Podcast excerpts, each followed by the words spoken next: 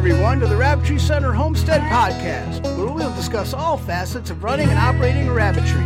This podcast is intended to be your go to source of information as we answer all your rabbitry questions and more. And now, from Bath, Michigan, your host, Bobby Jimenez. Hi, everybody. Welcome back to the Rabbitry Center podcast. Uh, going to do a show on recapping for all the information and videos that we added this month and also answer some questions on some previous podcasts. Right now, with the new year, we're working on taxes and expenses, and, and uh, we're still.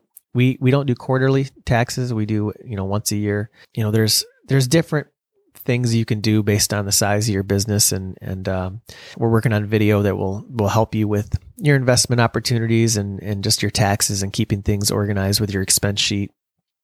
And uh, we're adding that to the the full course. This year in 2024 we're working on our beekeeping side of our rabbitry center business. You know for those of you who don't know we raise new zealand rabbits here but we also raise honeybees, Italian bees, and, and just over the years, they've kind of turned into mutts because we catch a lot of feral hives, a lot of wild hives, and we, you know, we breed them. And it's very interesting having um, raw honey and chemical free white meat. And we're also avid deer hunters. Everybody in the family goes out and tries to harvest some uh, venison. You know, that's our red meat, and then our rabbits are white meat, and then we have our raw honey. I mean, this stuff is all chemical free. Honey has lots of benefits, health benefits, and um, it's actually you know considered a superfood because it's good inside the body, on the exterior of the body, the skin, and it's just amazing all the benefits. the The list of honey benefits of raw honey is a, is just a page long.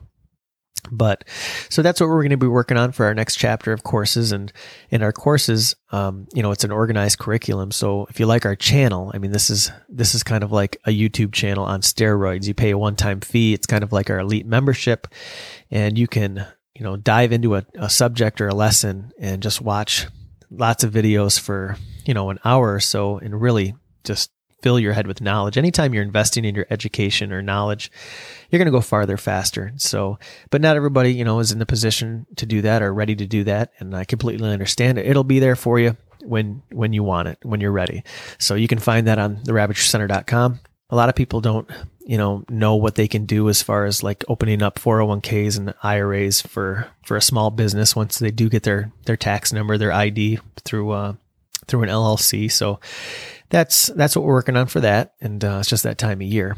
So, but wanted to answer a couple questions as far as uh, some folks heard me say uh, about we were talking about cecotropes in a previous podcast, and I said that um, you know cecotropes are the two kinds of fecal matter. I didn't mean to say that. I misspoke.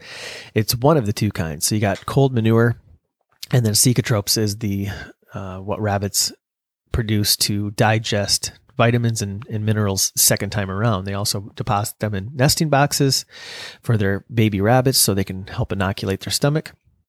And then uh, another question I wanted to address was uh, we ta- we were talking about tractors in the previous podcast, and Rusty asked, um, you know, what else do you put in the tractors for food? And they they don't really need anything. I mean, they I add hay and maybe some branches from, from some fodder trees, but you know, when they're eating the pellet, and I went on and on about pellet, so I kind of confused people.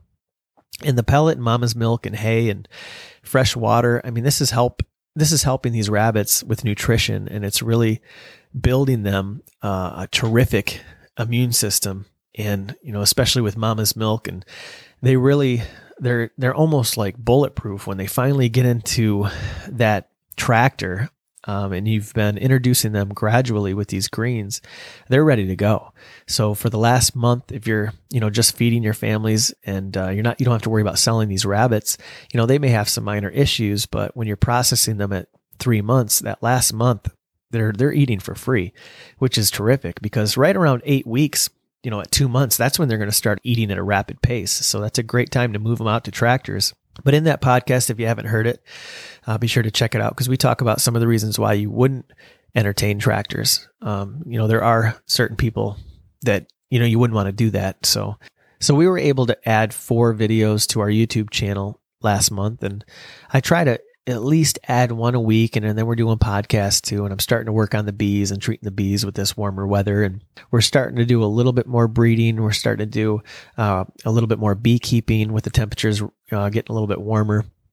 we're not getting into the bees, but we're actually um, inspecting them and trying to figure out which hives through these warm ups.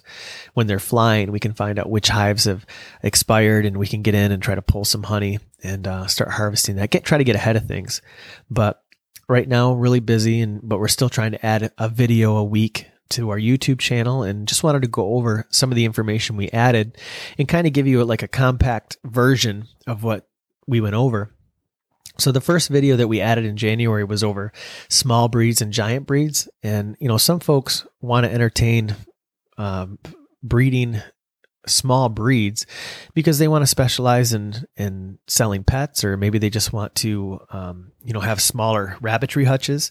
Because small breeds, they really just you know they don't take as much space. Um, you can actually breed them a little bit faster, right around five months, and they don't eat as much. So this is a, a good option, at least uh, as far as economically for, you know, a lot of folks out there. And some folks just enjoy cute little rabbits. Some of the small breed rabbits that we mentioned in that video, and there's more, but we just went over kind of like the, the best of the best, which was Florida whites. And that's that, you know, your typically looks like a white New Zealand. It's a big chunk of, well, I couldn't say big, but it's a small chunk of meat, right around five pounds. These rabbits run and uh, they grow out really fast though compared to medium or large breeds. So there's it's surprising when you do harvest them the size that they are. You'll get a couple pounds of meat but and plus you're not putting very much pellet in them. Um, dutch rabbits these dutch rabbits are the ones that have they look like they are half and half like they almost have pants on.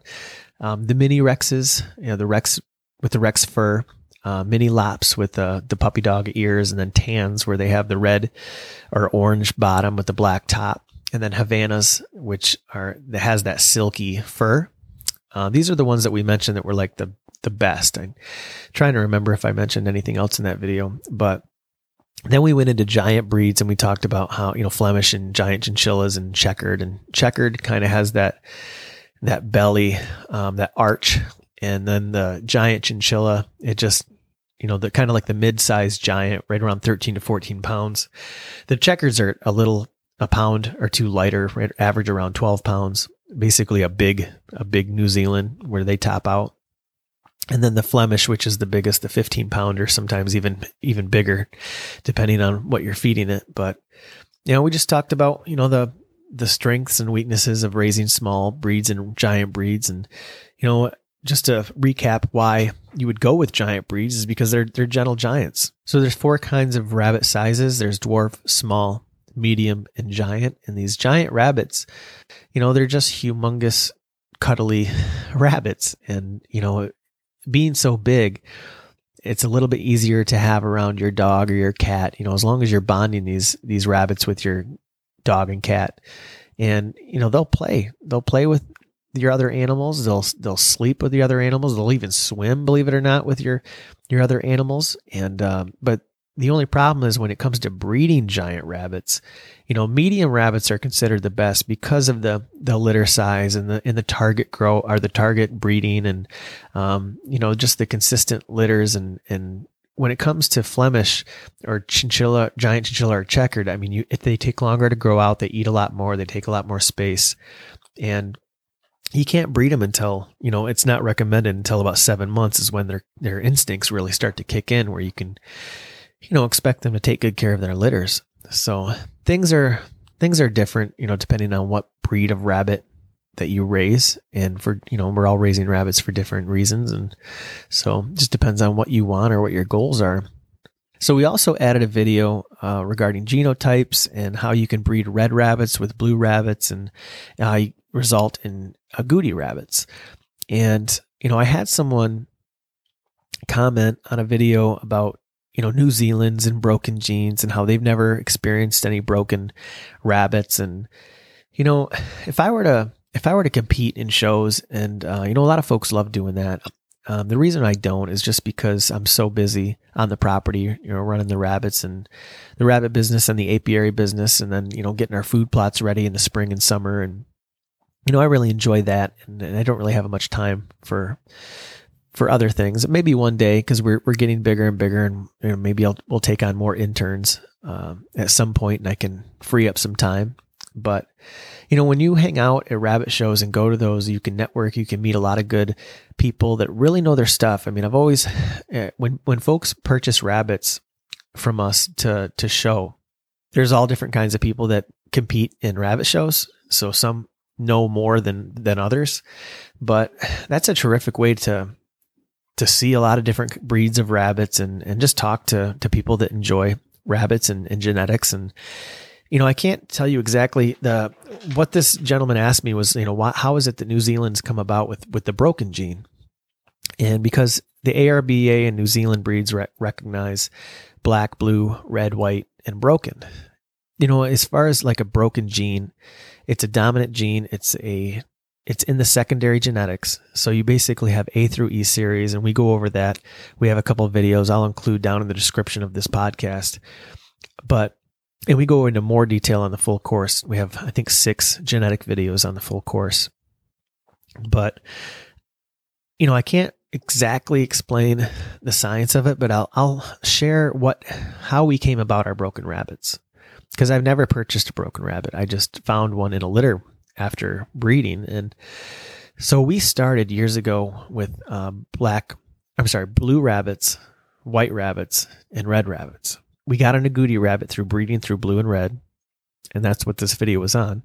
And when you breed, you know, blue rabbits with blue rabbits and red rabbits with red rabbits, you can get more consistent results, richer colors, and you can stack the alleles, homozygosity, where your offspring will your your chances of you know getting what you want will be more consistent.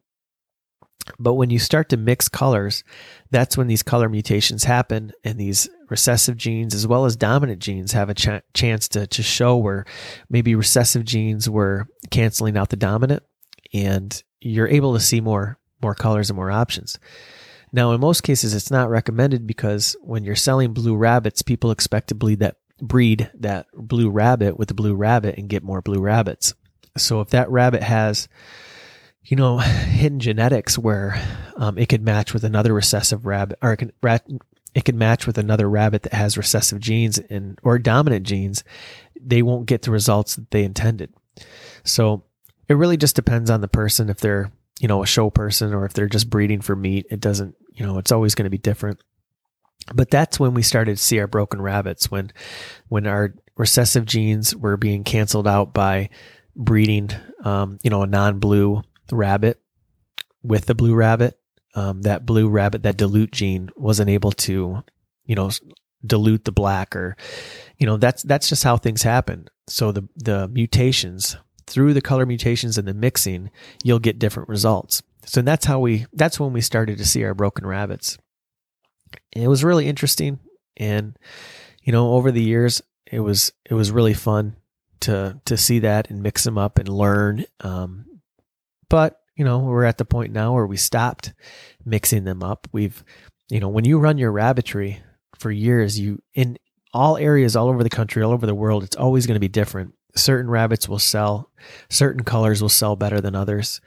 And, you know, you come to the conclusion on this is what I want to specialize in because this is what pays the bills or this is what I enjoy so we've we've gotten to that point where we know you know we want to stick to to blue rabbits and red rabbits and you know our white rabbits with blue eyes and so the videos that I upload on YouTube are pretty much whatever's going on with our rabbitry or whatever's going on with our apiary or, or whatever is happening with our deer hunting.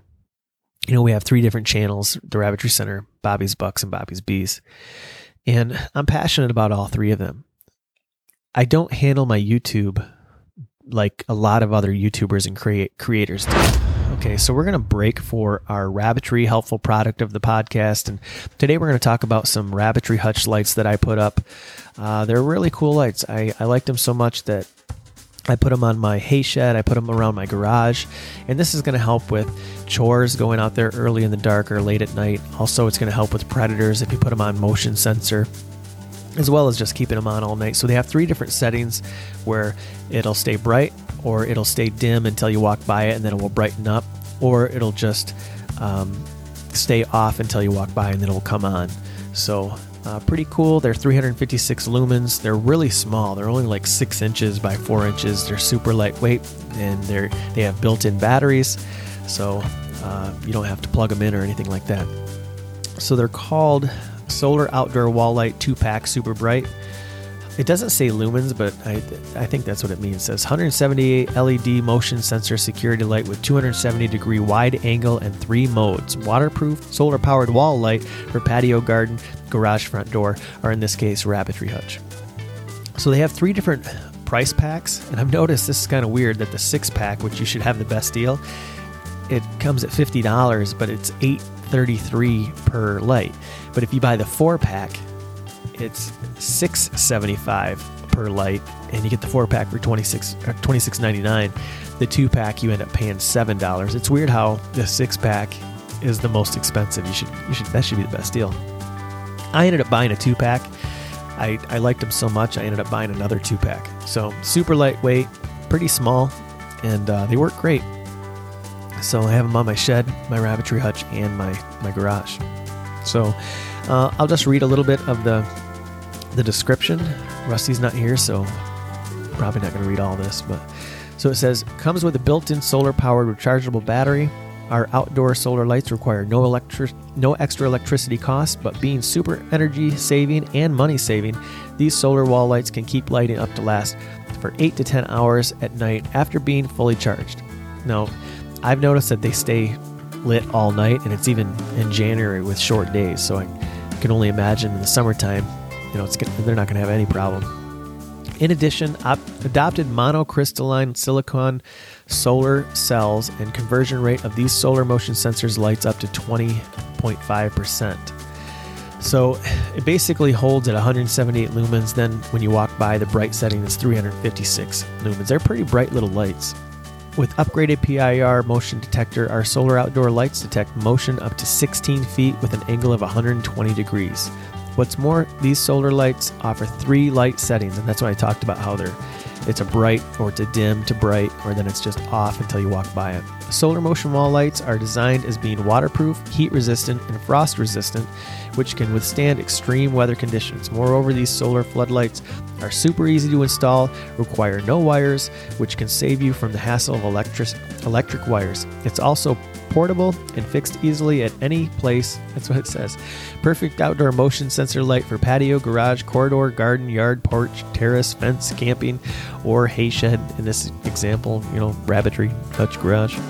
So we proudly stand behind all of our products 100% to care every feedback of you and the satisfaction of our consumers. This is funny because it definitely was translated because the, the grammar's grammar not good.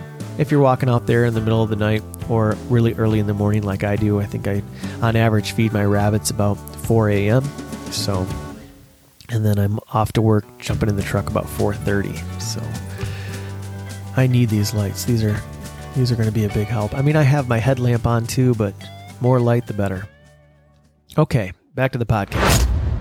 You know, I often get offers for collaborating on you know videos and and to do this or that because it gets a lot of views or it's going to score really well with revenue. And you know I, I understand why people are doing that. And especially if that's their specialty to to make as much revenue as they can in YouTube. And, and you know that pays. And I get that.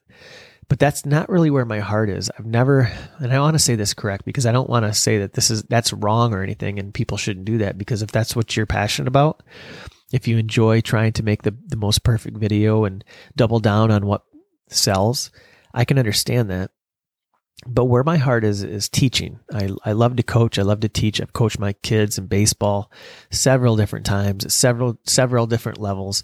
I played a lot of baseball when I was a kid, you know, was lucky enough to play on a team where we uh, beat everybody in Michigan and represented Michigan. And when I was 13 and went to the, the regional World Series, and we didn't get past the regionals. We played Ohio, um, Indiana, uh, where I think we lost to um, Illinois. It was called the Jackie Robinson League.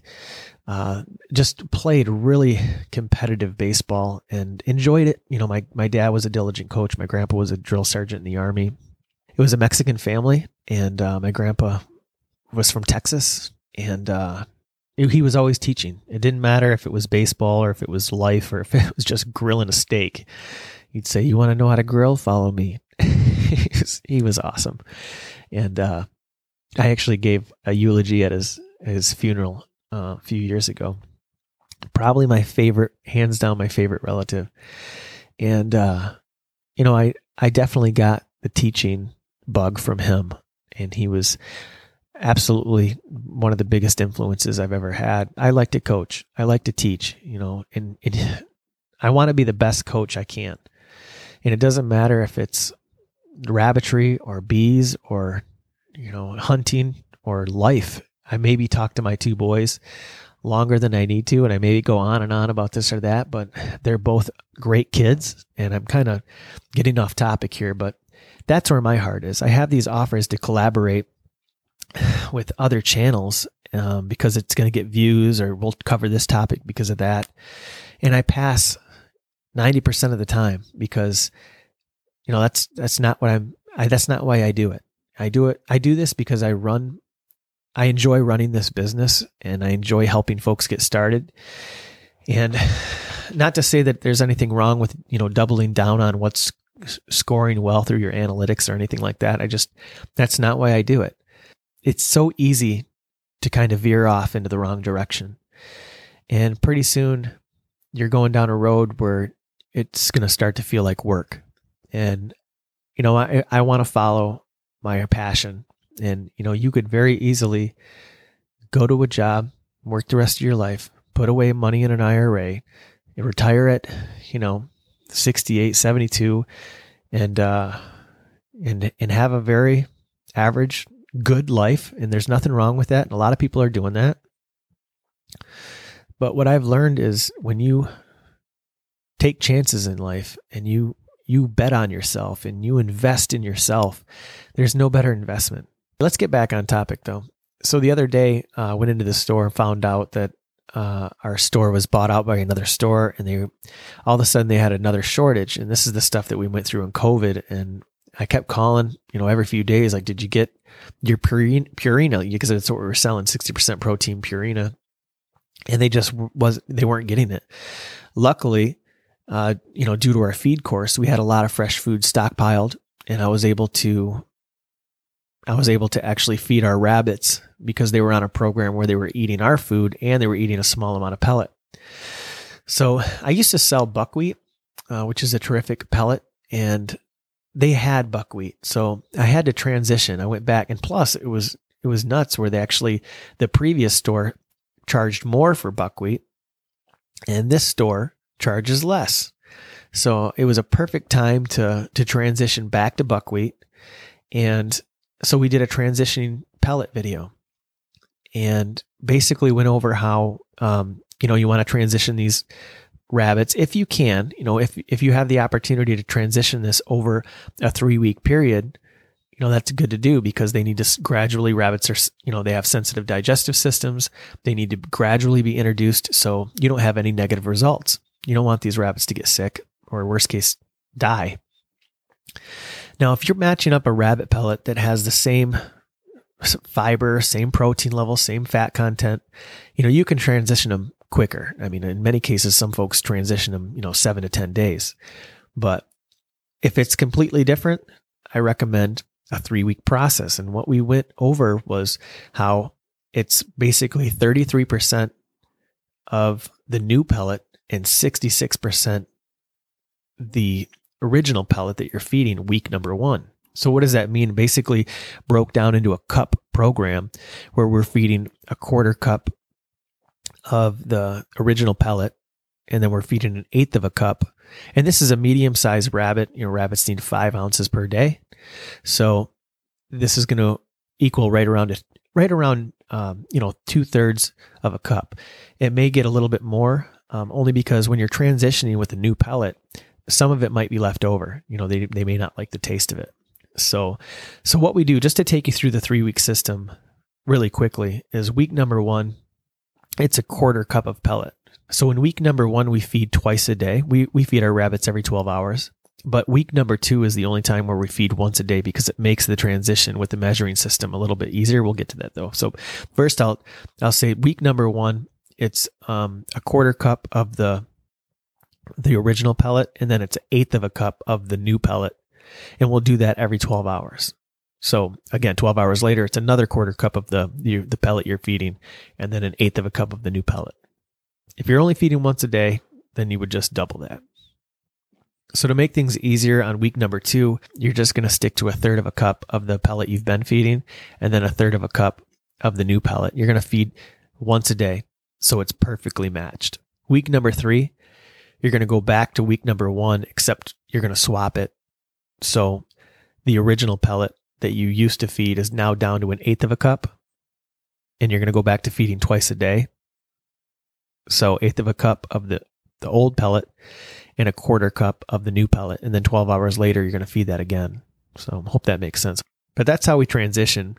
In week number four, your rabbits slowly been transitioned. You're you're onto the new pellet now, and that's how we transitioned our rabbits slowly. All our rabbits were at at no point did we see any lethargic rabbits. They were all hopping around and acted, you know, nuts how they act when you when you come out to feed them. They're doing circles and jumping up against on the on the cage wire door and so after we uploaded our transitioning pellet video, we uploaded a video talking about colonies, free range rabbits, and why rabbits are caged. This was one of our longer videos. I think it went nearly 20 minutes long, and I just share as much information as I can about raising pet rabbits, uh, raising them in rabbitat situations or open colony, and the risks, and you know why rabbits have been raised in cages for so long. And, you know, thousands of generations of domesticated rabbits are raised in cages for a reason. And, but I wanted to do a video that was non biased about, you know, raising them for pets and raising them open range and, you know, raising them in cages. I think the video turned out pretty good. The audio is a little messed up because I didn't run the microphone down in the, the podcast studio. I ended up taking the microphone from the camera, so it kind of came out a little. It's not as compressed. It ended up being a pretty good video because it has a lot of stock footage and, and B roll. If you if you wanted to check it out, it's colony or free ranging kindness or carelessness. The response and the comments that came in, they were, it was from a lot of people that ran colony and and pet rabbit setups, and it was it was overwhelming how just how cool everybody was. A lot of the comments came in um, regarding Roxy because Roxy passed last year, and that was really tough for us. I actually, you know, used used aluminum angle iron and rivets to to build the holder, but she she purchased this really cool tombstone with a picture of Roxy. You know, she was a good dog, and and uh, she, what was really special about Roxy was she talked like she. It was almost like you know, she would say hello and she would get, she would get excited and she'd always open up her mouth and her tongue would come out and it would look like she was smiling. Um, especially when she would hike and take walks with you. It was, it was hilarious. But, uh, but yeah, she would just like growl. She's just like a, um, my brother used to own a German Shepherd and those are very vocal dogs too. They'll just be like, rah, rah, rah, rah, rah, you know, and that's what, that's what she did. It was just so neat. And a lot of times it, she'd freak people out because they would come in and she'd say hello and they were like, is your dog growling at me? And no, she's just saying hello. So she will absolutely be missed. And, and we're, you know, with our new baby, Lincoln, um, we have our hands full and everything. You know, we've, we talked about maybe getting a new dog in the future one day, but boy, she'll really be tough to, I think we'll absolutely always compare our, our new dog if we ever entertained that with Roxy. She was pretty tough to beat. But um, so after that, we uh, uploaded a video on basically talks about social media and you know through through Facebook algorithm and you know everything that's come out about the way the internet works and and basically you know a lot of the the negative things about posting on social media and I, I, made a video. I didn't really go into all the negatives. I just kind of talked about the positives about, you know, how you can use social media to help your business or your rep, you know posting your products and your services and you know but there's a there's an ugly truth to, to social media and the way that the algorithm works and, and you know they'll they'll have these pop-ups on your your computer and it will either make you happy or sad. And based on your reaction you know the, all this information is being pumped into the internet and all this um, you know the reaction of what you did or what you bought after that. And this intelligence is incredible. and they know if this video makes you sad, you're going to go buy this from this company. Or if it makes you happy, then you got excited and you went and, you know, bought a boat for an example or, you know, products for to do this or that. And, and it's, you know, that's the ugly truth. And I'm not, I'm not, I didn't go into that. I basically just talked about how, you know, don't be afraid to post your products and services and be proud of it and be happy. And, and you don't necessarily have to worry about, you know, smothering people and with, uh, with things that you're proud of, uh, or say if you just got done creating a service, say you want to give tours, you know, perfect example. Say you, you've got your property dialed in, you have an entrance, you have an exit, and you want to start charging $20 a ticket for monthly tours. You know, that's a terrific products, you know, for your, for your rabbitry you can have about 10 to 20 people. Um, you can accumulate your funds. Maybe you can get to the point where, you know, I know people that charge a hundred dollars a head and they, because it's not just a tour, it's a class and it's not just tours that you can run. Uh, you can also have a PowerPoint class where you, you sit folks down or you have a nice tent set up or you have a, a screen and some slides, walk them right through an hour or two hour PowerPoint um, heck, you could even make it go longer than that, and you make you can make some good income explaining your system and getting people excited about running their own service or product or business. We used to do purchase, process, and package where we had folks show up. Um, they'd buy a rabbit. We'd dispatch the rabbit. We'd uh, quarter the rabbit and package it for them. And that was really popular.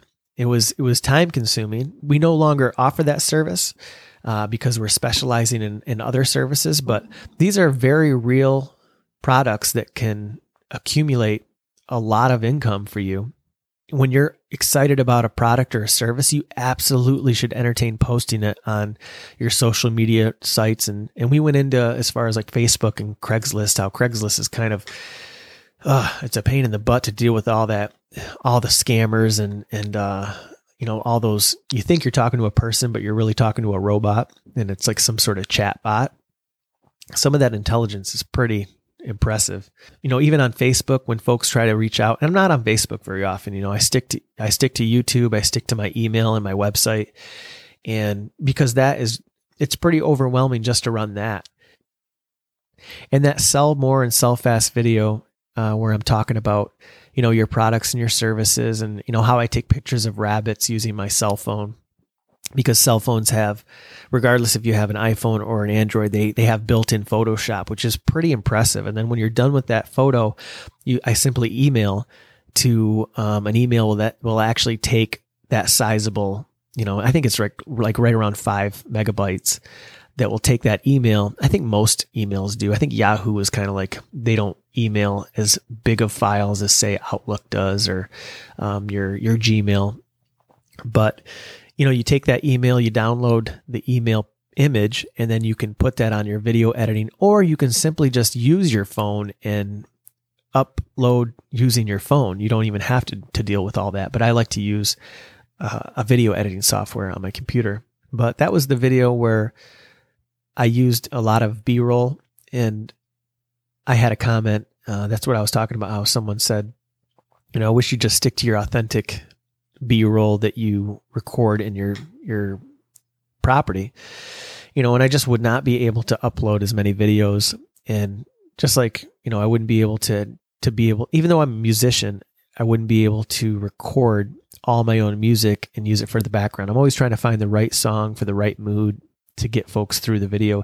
And I do the same thing with my B roll. I have a lot of stock footage that I've recorded and, and filed uh, with my hard drive and iCloud, but you know, I, I'm not able to actually find like say an e-bike on a mountaintop uh, unless I were to go out there and record it myself. And time is just limited. And maybe one day I can take on more employees and and get more interns in here where I can entertain spending more time, you know, videoing and I always take that constructive criticism.